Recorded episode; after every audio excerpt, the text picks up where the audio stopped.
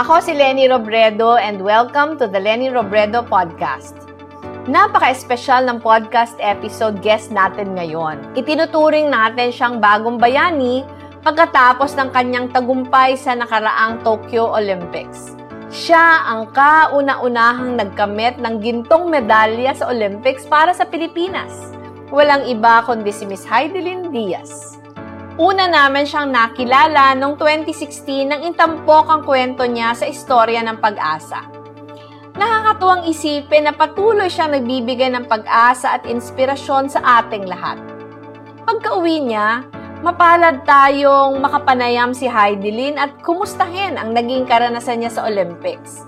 Pakinggan natin ang excerpts mula sa guesting na iyon introduce muna natin siya. Kasama na natin siya ngayon. Heidelin Diaz. Heidelin, nandiyan ka na? Yes po, Vice President. Uh, Heidelin, kumusta ka na? Alam ko na the past few days, kahit naka-quarantine ka, sobrang dami ng interviews na uh, ginawa mo. Siguro pagod na pagod ka na. Pero uh, gusto naming ipaabot sa iyo, Heidelin, na sana personal, pero dahil pareho tayo naka-quarantine, um, gusto namin sa ipaabot na maraming salamat for making us proud.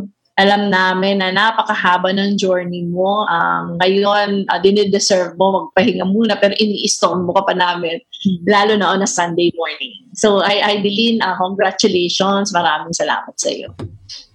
Thank you so much po, Vice President. Thank you so much, DCXL, sa pag-imbita sa akin dito.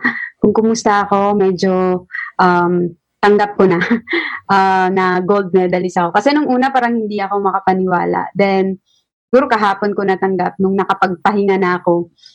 Then, ayun nga, um, sabi ko after winning silver, alam ko na yung feeling ng yung, yung ang daming activities, media, and thankful ako doon sa lahat. Pero na-overwhelmed pa rin ako. Pero ngayon nasabi ko na, o oh nga, no, gold medal. Pero nakita ko pa rin na um, yung responsibility after the glory. Ang, ang galing. Kasi, kasi Heidelin, di ba, um, ilang beses na din tayo nagkasama. Ah, magkasama tayo sa istorya ng pag-asa noong 2016. Doon, actu- doon ko actually narinig yung kwento mo kasi isa ka sa mga nagsalita doon sa Ayala Museum. Tapos, um, nag-guest ka na namin dati dito sa Biservisyo noong 2017.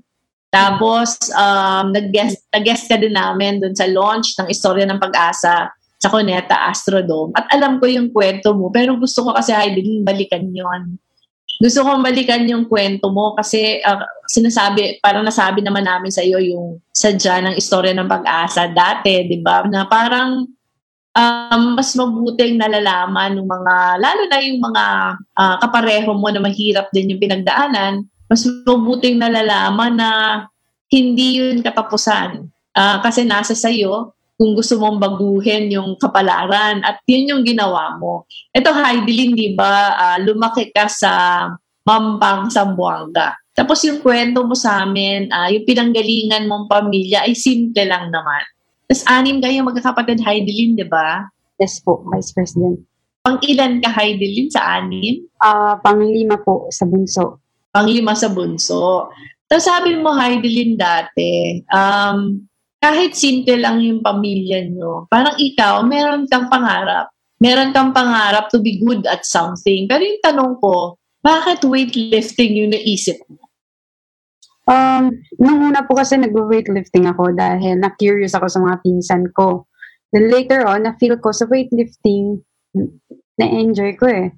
Tapos na-feel ko sa weightlifting na bilong ako. Tapos natatalo ko na rin yung mga pinsan kong lalaki. Sobrang saya ko na kasi nga nag-try ako ng ibang iba't ibang sports, basketball, volleyball, badminton, um, kahit nga softball, baseball, talo ako parati sa kanila. So sabi ko, um, weightlifting talaga para sa akin. Tapos Idilin, di ba, kinikwento mo na nung nag-uumpisa ka pa lang, um, wala namang gym sa lugar nyo. So, ang ginawa mo, um, parang parang kahoy lang yung ginagamit mo, di ba? Parang, parang ipil-ipil. Uh, parang branch siya. Yun yung ginagamit mo. Tapos, uh, yung parang weights na ginagamit mo, either yung kwento mo yung lata na may pinatigas na semento, o ano pa yung iba na ginagamit nyo? Uh, Max Nanji, tapos kasi yun yung level up. Tapos after nun, um, may nag-donate po ng um, no, ng barbell. sa, sa Mampang, galing sa isang school sa Universidad de Zamboanga. Tapos noon, nag-level up na kami, nabigyan kami ng scholarship sa school. Ayun, sa Universidad de Zamboanga. Doon na. Doon nag-start.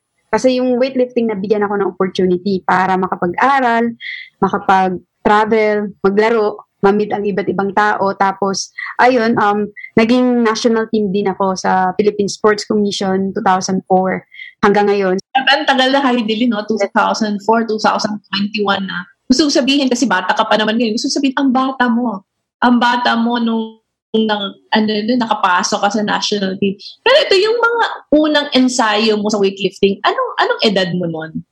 Um, nag-start po ako sa weightlifting 11 years old po. 11. So ano, grade school ka pa lang noon, no? Yes po, grade 6. Grade 6 ka. Tapos um nakakuha ka ng scholarship high school. Yes po, high school. Nagkakuha po ako ng scholarship. Tapos eto na din, Heidi Lynn, yung sumasalik ka na sa palarong pambansa?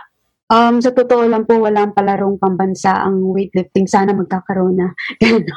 uh, yes po. Um, pero um, nasalihan ko po ay Batang Pinoy 2002 sa 2005. Eh, 2000... Tapos doon, ka na-discover, Heidi Lynn? Um, hindi pa po eh. Um, after nun, may isang competition na talo ko. Tapos ginalingan ko, yung third competition ko, medyo maganda yung performance ko. Nirekomenda ako ng um, national coach, uh, si Coach Antonio Agustin para maging national team noong 2004. Ito, Heidi, mahalaga ito. Uh, mahalaga ito na marinig ng mga kababayan natin na natatalo ka din. Kaya yung pagkatalo mo, ginamit mo parang lalo kang ma-inspire nagalingan pa yung sarili. Kasi 'di ba, 'di ba Heidelin yung iba pag natatalo parang nawawala ng gana. Yes. nawawala ng pag-asa. Pero pero sa iyo baliktad. Yes. Yung sa iyo natalo ka pero gidalingan mo pa. Yung una mong talo ba sa malaking competition? Ito yung Batang Pinoy. Um, hindi po kasi yung Batang Pinoy, gold po ako kasi ako na mag-isa naglalaro. Pero yung next na competition, um, national championship ng um, NSA namin po, ay ayun, uh, may kalaban ako. So, sa senior, natalo ako. So, sabi ko, hindi, hindi ako magpapatalo. Yan yung una akong talo. Tapos, yung sunod, nung first SEA Games ko, talo ako. Mga first international competition ko, parati akong last. Ah, talaga? Yes. Pero ang galing, no? Ang, ang galing. Uh, parati kang last, natatalo ka. Pero hindi ka nawala ng pag-asa. Pero ano lang, Heidi, na, um, ito mahalaga din, na i-emphasize na siguro solo ka sa Batang Pinoy kasi hindi talaga very common, di ba? Yung pinakauso talaga yon basketball, swimming, uh, volleyball. Pero ikaw nga napaka, parang napaka iba, di ba? Kasi pinili mo to. Tapos, ano yung pinaka first mong international competition? Ito ba yung Beijing? Um, hindi po. First competition ko 2004, um, Asian okay. Championship sa Thailand. Talo din po ako. Okay. Talo din po ako. Tapos noon, um, 2005 SEA Games. Talo din po ako. 5 oh, Yes po. Then after that, 2006 um, Asian Games, talo din po ako. 12 uh, 12 over 13. Pero nung um, SEA Games 2007 nung Thailand, naging bronze po. Mm-hmm. Naging bronze ka. Ang galing. Ilang ilang taon mo lang noon? Um, tagal na, no? Kasi ngayon, 30 ka ngayon, Heidelin, di ba? So, hindi ka pa 20. Hindi ka pa 20 nung nag, uh, lumaban ka. Lumaban ka sa, sa SEA Games. Pero ito, napaka, napakahalaga nito, Heidelin, eh. Kasi, um, mahalagang i-emphasize na hard work talaga. Di ba? Parang kahit may talent ka, kung walang hard work, wala talaga. And yun yung pinakita mo. Ano, ano yung nararamdaman mo every talo? Dahil sabi mo, last ka. Um, siyempre nung una masaya lang po ako na makapag-compete. Pero nung siyempre medyo matagal-tagal na, na-challenge ako. Sabi ko hindi pwede parati akong talo. Kailangan na um, matuto ako. Bakit ako natalo? Kailangan mag-level up ako as an athlete and as a person. So, so yung una mong medalya uh, sa international competition, 2007 mo nakuha. 2007, nag-bronze ka. Pero ano, di ba? Nung 2008, nag-Beijing Olympics ka na. Yes po. Uh, pero nung 2007 po, um, nag-stop din po ako sa school para makapag uh, training ako sa sa China for three months. May program po kasi ang Philippine Sports Commission. So, pinapunta lahat ng mga athlete doon. So, sumama ako. Sabi ko, sayang naman yung opportunity. So, training kami. Tapos, mm-hmm. ayun, ready na akong pumunta sa nanalo ako. So, lahat ng sakripisyo naging maganda po. Tapos, 2008 Beijing, nasa training din po kami nung China uh, sa China, two months po ata, biglang sinabi na, maglalaro ka sa Olympics. Sabi ko, anong Olympics? Hindi ko po talaga alam kung anong Olympics. So, sabi ko, ah, sige, punta lang ako. Hindi ko alam, pero ayun nga, um, nag, inopen yung mata ko, yung, alam mo yung, um, nangarap ako. Dahil nung pumunta ako sa Beijing, hindi ko alam, pero sabi ko, gusto ko mag-qualify. Next time, ayoko lang na wildcard ako.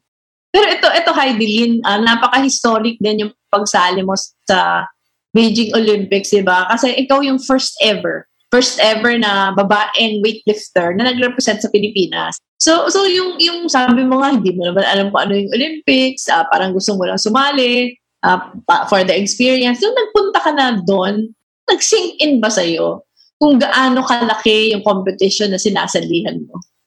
Um, nung paglapag ko hindi pa masaya na po ako nung that time kasi nung nakita ko si uh, Senator Manny Pacquiao na nandun na siya yung flag bearer. Sabi ko, gusto ko magpa-picture kasi syempre, champion siya world champion. Gusto ko magpa-picture, masaya na ako. Pero nung nakita ko yung mga iba't ibang atleta, sabi ko, ang laki pala nito.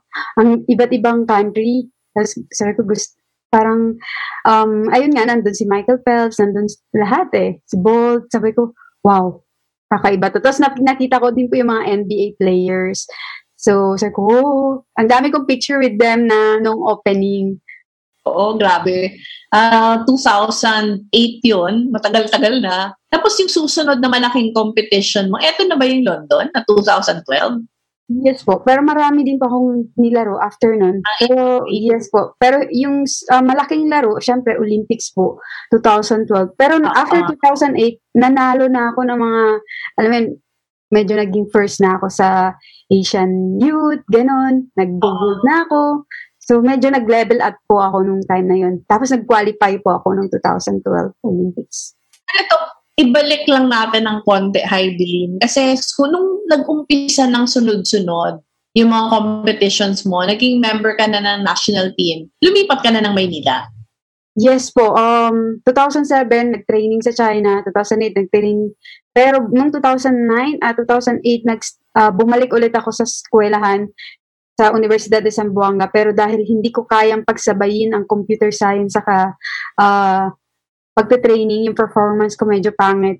Sabi ng coach ko dati na kailangan mo mag-stop, kailangan namin mag-stop para makapag training kami for Asian Games noong 2010. So, ayun po, nag-stop po ako. At uh, nagkaroon na naman po ng um, ano to, um, result kasi nakapag-qualify po ako noong 2012. Pero ito, hindi, hindi ka ba nahirapan na, syempre, bata ka pa, tapos iniwan mo yung family mo sa Zamboanga, paano yung adjustment mo nun? Kasi dito sa Maynila, mag-isa ka ba o may family member na sumama sa iyo? Uh, wala po akong family member. Pero may mga pinsan po akong uh, national team din before.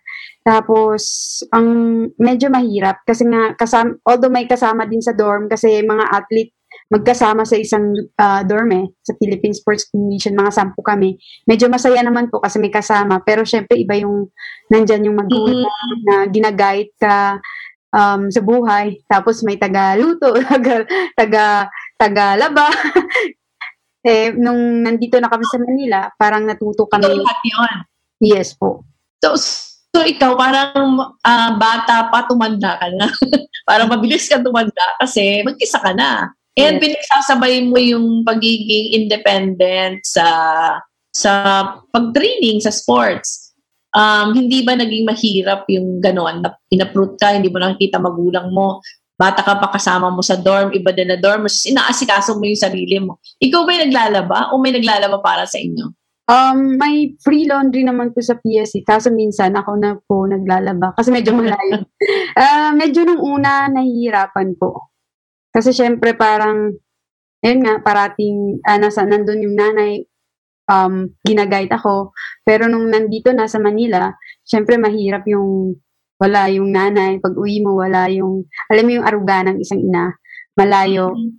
Pero mabuti Heidi no? Mabuti kasi ikaw namit, nakita, nakita ko kung gaano ka ka-humble, nakita ko kung gaano ka ka-respectful kahit sa stature mo. Um, napakalaking bagay no na ganyan na yung stature mo, ganyan pa din yung ugali kahit maaga ka pang na-upload, maaga ka na-upload sa family mo, parang nadala mo yung values na yon. And gusto ka naming paabutan ng appreciation kasi lahat na kakilala ko na nakita ka, nakausap ka, pare-pareho yung kwento. Pare-pareho yung kwento na napaka-humble mo, napaka, yun nga, magalang, for somebody na ang dami nang na-achieve. Sabi mo, uh, after nung Beijing, uh, marami pang ibang competition, na nanalo ka na. Tapos sumali ka sa London Olympics noong 2012. Ano nangyari sa London Olympics? Isa din sa mga failure ko po nung London Olympics. Ako yung flag bearer noon. Siyempre, nakaka-proud, pero na-pressure po ako. At uh, hindi ko nagawa ang dapat kong gawin. Sa clean and jerk yun, 2000, uh, 118 kilos, tapos na zero po ako. Hmm. Di ba nakakahiya na zero ako sa Olympics? I am sure yung pakiramdam mo nun, parang deflated ka masyado. Pero hindi mo yun hinayaan maging dahilan para hindi ka magpursige, di ba? Pero nung 2013, Heidelin, uh, suma, parang na-recruit ka, sumama ka doon sa direct enlistment program ng Philippine Air Force. Hmm. Bakit nag-decision kang sumali doon? Um, sa totoo lang po, bata pa lang kami. Pag sumasali po kami sa national team, yun na po yung pangarap ng bawat Filipino athlete na makapasok sa military, sa Philippine Air Force or kahit ano pong um, armed forces of the Philippines yan. Um, para sa amin po kasi, hindi po kami forever na weightlifter. Kailangan po namin mag trabaho after or stable job after ng career namin.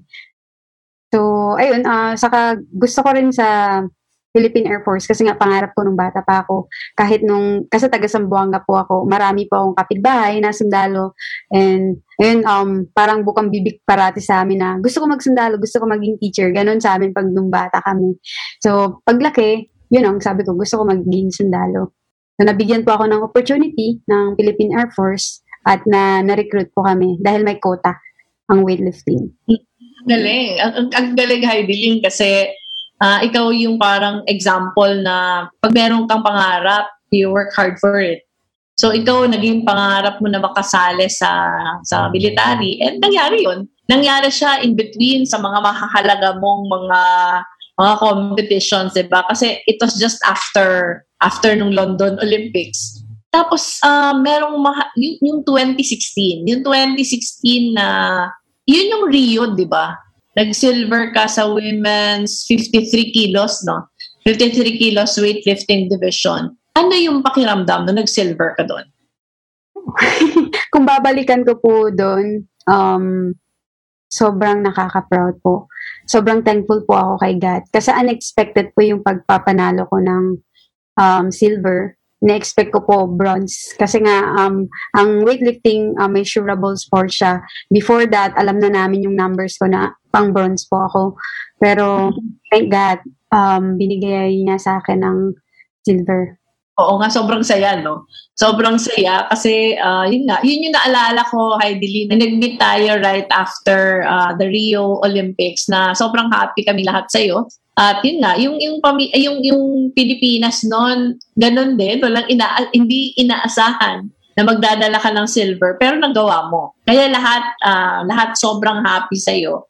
Ito Heidelin because of the silver, um I am sure na overwhelmed ka din sa attention, na overwhelmed ka sa lahat na mga mga mga pagpupuri ng mga tao sa iyo. Pero ikaw meron kang isang magandang ginawa uh, dahil doon sa pagkapanalo mo. At yung isang ginawa mo maganda ay yung Heidelin Diaz weightlifting gym sa Zamboanga. Paano mo yun naisipan na mag-put up doon? Um, sa totoo lang po, um, yung mga bata po yung motivation ko. Bakit pinagpatuloy ko pa rin nung 2016? Kasi may injury po ako um, nagkaroon ako ng maraming maraming injury. Tapos before Olympics, may injury ako. So sabi ko parang ayoko na. Pero nakikita ko yung saya ng mukha ng mga bata. Every time na nagbubuhat sila ng barbell. Tapos medyo hindi pa kagandahan yung gym ng mga bata noong time na yun.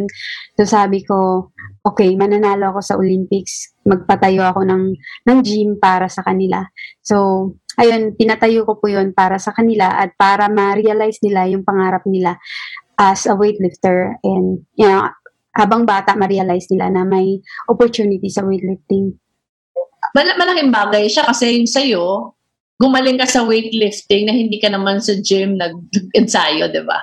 Hindi yung sa mga competition pero nag-umpisa ka na wala kang access sa gym at lahat lang kung ano yung available yung ginawa mo. Tapos ngayon, parang binigyan mo yung mga bata ng pagkakataon. Na bata pa sila, meron silang gym na pwedeng puntahan ng libre. At napakahalaga nun. Uh, marami ka pang competitions na pinagdaanan.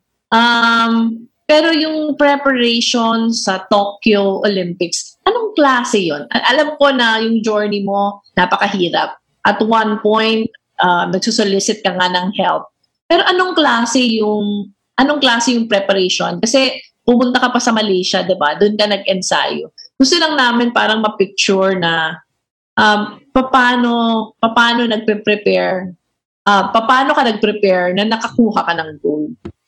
Um kung gaano kahirap. Siguro nung first kasi uh, syempre ako yung first na babae na nalo ng silver tapos pinagpatuloy ko pa rin ang journey ko papuntang Olympics. Nang sabi ko, um, hindi ko to kaya mag-isa, hindi ko kaya mag-isa pero alam mo yun, uh, walang naniniwala. Meron siguro pero ayun nga, um, medyo mahirap kumbinsihin kasi nga ako yung nauunang atleta na pinagpatuloy ang um, career after ng pagpapanalo sa Olympics. So medyo mahirap kumbinsihin. Uh, dahil sabi ko na hindi ko kaya mag-stay to. Kasi habang tumatanda, yung lakas ko bumaba. Gaya nung Asian Games. Opo, nung Asian Games, uh, ah, 53 kilograms, um, first ako, gold ako. Tapos nung first Olympic qualifying sa World Championship, 11 po ata ako, 11 over 45 athletes and first, tapos naging 11, di ba? Parang, anong nagawa kong mali? parang, syempre, lahat noon, lahat na nagsabi na, wala, laos ka na, huwag ka na maglaro. Pero syempre, masakit yun sa akin, pero pinagpatuloy ko pa rin. Sabi ko, kaya ko to, uh, um, ito kasi ang gusto kong sports, mahal ko to yung sports, hindi dahil sa mga opinion ng ibang tao or anong sinasabi nila. So, after that, um, uh, may team po ako behind me um, na nagsabi na yung PhD na sabi nila sa akin, I, I need to stop sa school kung gusto kong mag-qualify for Olympics. Kasi Olympics every four years lang yan. Oh. Minsan ka lang kakaroon ng chance mag-qualify sa Olympics. Baka may chance ka pang manalo. So, nung 2018, uh, nag-file po ako ng leave of absence sa Benil, College of St. Benil. Kasi sabi ko na hindi na ako nakapag-training ng maayos. Oh. Ang dami kong ginagawa dito. So, yung coach ko din, sabi niya, uh, we need to train outside in the Philippines kasi parati akong busy. Parati akong nasa labas, kumakain, kasama kaibigan. So, uh, walang focus. Parang, walang focus. So, yung performance ko medyo pangit. So, first training namin sa labas, um, together with Team HD sa China, Hainan, China. After, sa bundok po kami. Two hours away from from basta Wushishan, China. Nasa labas po kami. 2018 na to? 2019 po. 2018 November, yun yung 11th over 45 athletes. Then, ah, okay, okay. Silver ang napanalunan ko. Silver or, basta next to, to China. Two or three okay. or one, yeah. Tapos nun, after nun, sabi ko, oh, lumakas ako ah. Then, ayun, sabi ko na naghingi na ako ng support kasi syempre wala hindi ko binabayaran si Coach Julius. Then nakakahiya naman sa kanya na eh, tinuturuan niya ako for how many months? Four months, five months. Ayun, nung naghingi po ako ng sponsorship, syempre parang hindi tanggap ng iba na parang bakit mo babayaran? Pero sabi ko naman na syempre nagbibigay po kasi sila ng serbisyo sa akin, yung time and yung talent nila as a coach. So, deserve nila magbayad. Pero ayun nga, um, mabayaran. Pero yun nga, hindi naintindihan ng iba. So, ang dami. Ang dami nangyari sa akin. Then, Pero mabuti hindi ka nagpa-apekto, Heidi Lid. Mabuti hindi ka nagpa-apekto. Apektuhan po ako. Sa totoo lang po, naapektuhan po ako Vice President. Pero swerte po ako kasi may mga tao kung nag-guide sa akin nung time na yon nagpipray po, po para sa akin. At uh, ayun, yung Team HD, Sir Noel Ferrer, um, Philippine Air Force, na, na nandyan. Tapos may private sponsor po tumulong sa amin. Kaya nakapag-training po kami sa labas na um, ayun na, uh, para makapag-focus po ako lalo. Tapos noon, nung World Championship, na nalo ko nung World Championship ng uh, bronze, uh, Siyempre, 1-2 China. World Championship yun. Kung titignan niyo po, di ba, um, from 11th place to, di ba, third place. So, uh, pero yun din yung breaking point ko. Kasi nga, sa lahat ng pinagdaanan ko, parang ito na ba? Ito ba? Ito yung lahat ng training ko. So, yung pressure nasa sa akin. Tapos gusto kong talunin yung China that time. Tapos noon, yung snatch ko, uh, medyo kaka, kung nandun po kayo, kakabahan kayo. Kasi nung snatch ko sa laro, snatch um, dalawa, no leaf. Tapos yung third leap, yung second leap pa, natamaan ako sa likod. Tapos yung oh my God. na lang, yung third leap nagawa ko. So, ayun po, um, Nagawa ko nung 2019 na yun. Kung hindi po ako, hindi ko yun nagawa yung third attempt, baka wala ako sa Olympics. Kasi may point system po yung, yung Olympic. Oh. Yes po. Tapos noon, SEA Games. Later on, na-realize siguro ng PS, Philippine Sports Commission, lahat ng um, private sponsor, um, na-realize nila yung importansya ng um, support system sa likod ng bawat atleta. Sumuporta na po ang sumuporta ang Philippine Sports Commission sa sa training namin, sa competition namin sa um, Roma World Cup hanggang sa training kami sa Malaysia. Kasi 'di ba may parang COVID-19 na na mga February yon, dapat Taiwan kami magte-training. Kaso may COVID, so nag-close border. Ka-close ni Coach Gao ang ang Chinese coach ng Malaysia ayun, doon po kami nag-training. Para po, 55 days po sana yun. Um, ayun, humaba ng humaba.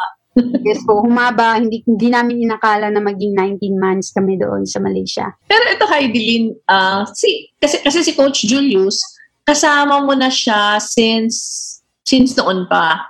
Si, si Coach Gao, kailan sumama sa team? Um, si Coach Gao, coach ko siya 2018. Ah, okay. So, yes. matagal na. Yes po. Matagal na siyang Team HD. Tapos, tinitingnan ko, tinitingnan ko, Heidelin, mali, parang maliit lang yung team nyo. ba? Diba? Halos ikaw plus four other people. Si Coach Julio, si Coach Gao, tapos isang psychologist, di ba? Yes. Isang psychologist, isang nutritionist. Ganun lang ba talaga kaliit yung, at, kasi nag-gold ka eh, nag-gold ka sa Olympics. Pero yung mga ganun ba, ganun lang talaga kaliit yung team. Kasi para sa akin, parang amazing na kukonti lang kayo, tapos na-snatch natin yung gold. Ah, uh, para po sa akin, um, yes, uh, siguro sa iba konti, pero sa iba marami na yun. Um, ang yun po yung pinaka-essential na kailangan ko talaga. Pero may may other coach din po ako or consultant sa yoga, nag-yoga po ako tapos nag nag uh, din po ako um uh, ano to, um, may PT consultant din. Pero y- sila po ang pinaka-importante na kailangan ko sa laro at kailangan ko sa training ko.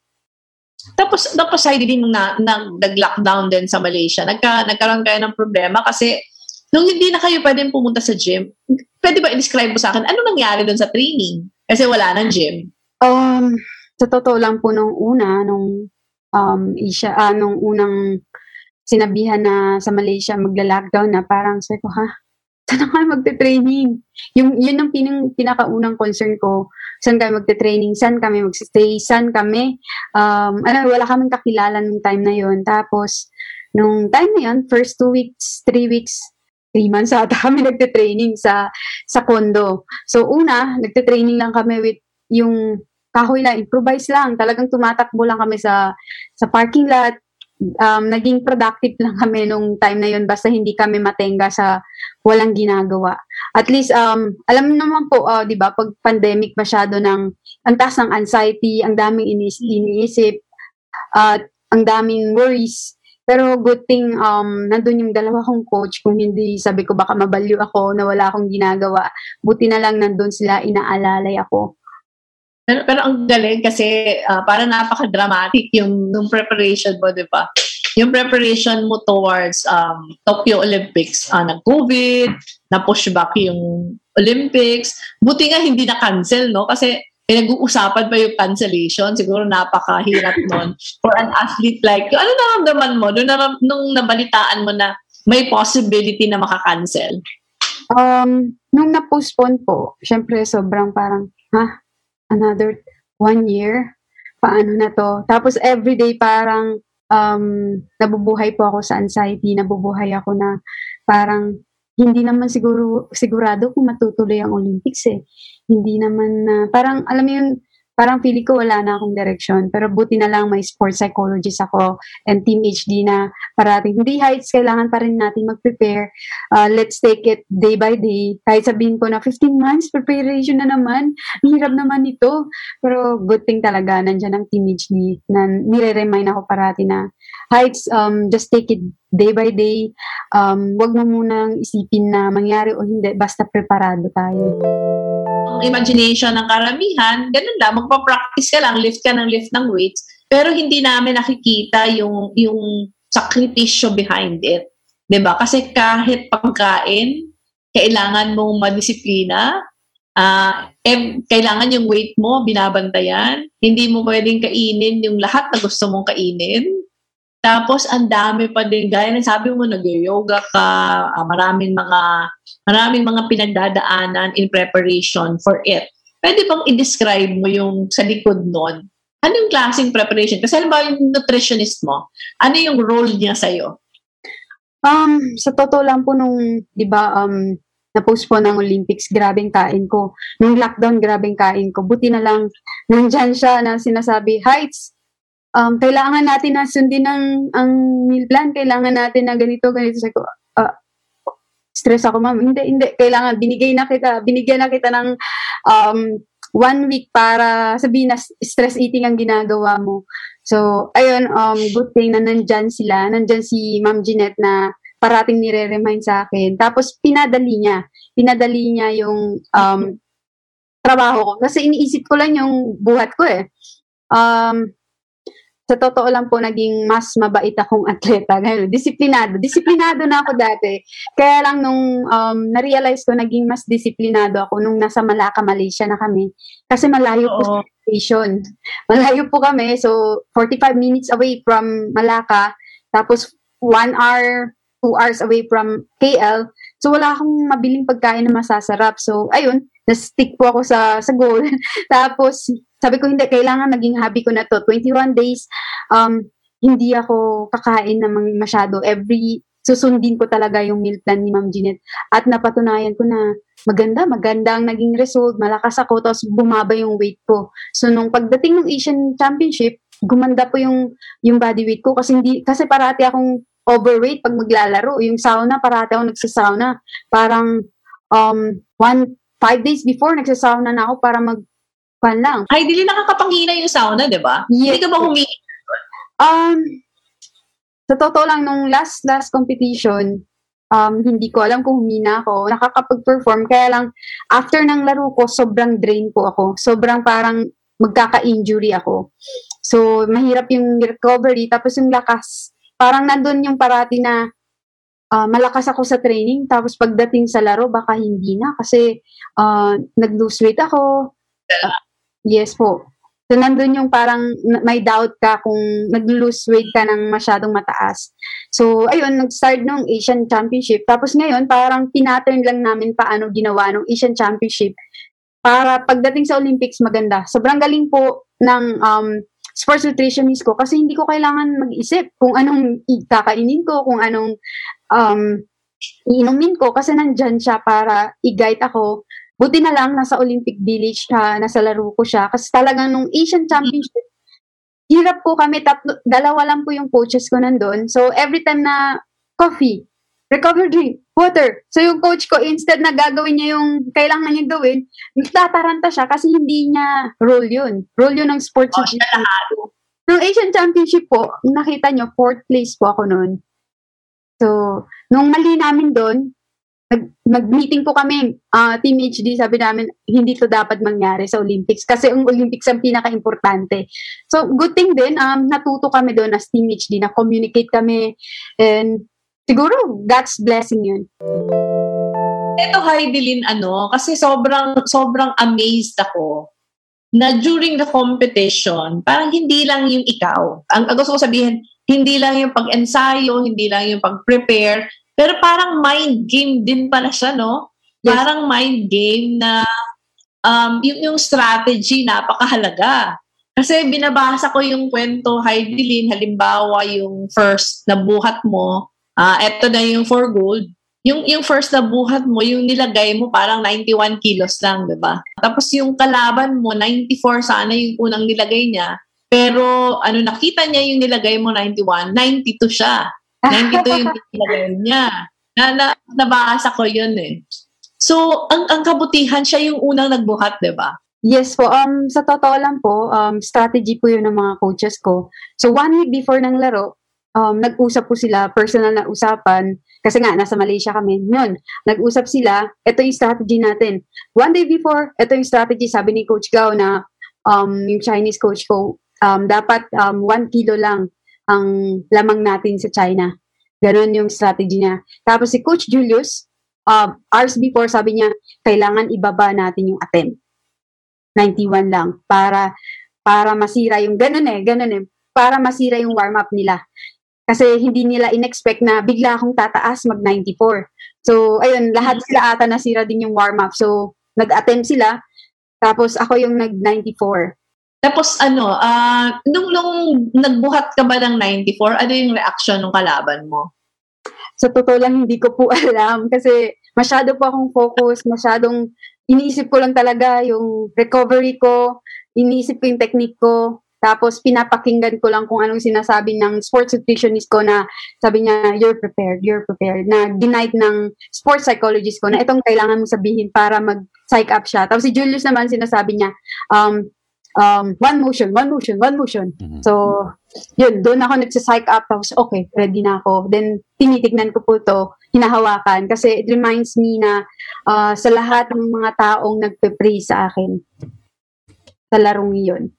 Totoo. At, at ano, buong buong bansa, pinagdadasal ka, kaya nanonood kami. Pero ito, um, yung pinaka-final mong buhat, yun yung pinaka-dramatic talaga. Ang binuhat mo, 127, di ba? Yes, And nababasa ko, tama ba yung nabasa ko, Heidelin, na sa ensayo hanggang 125 lang yung binubuhat mo. First time mo muhat ng 127, tapos kinaya.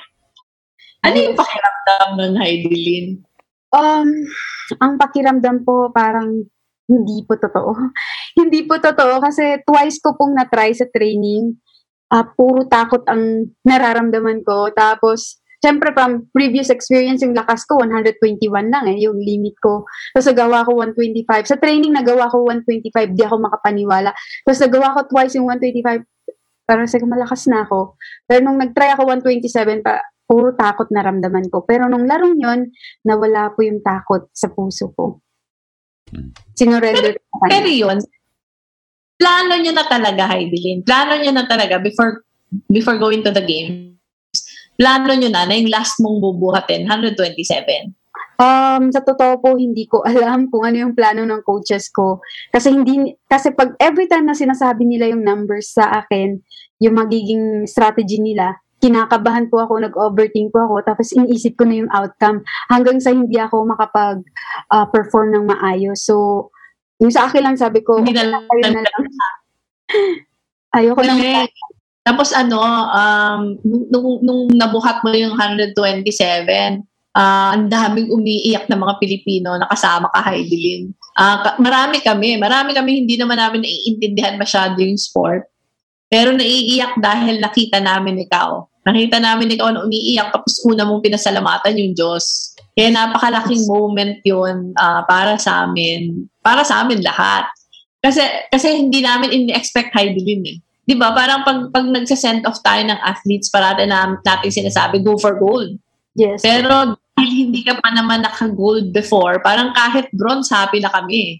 So, parang sobrang proud moment yon para sa amin lahat.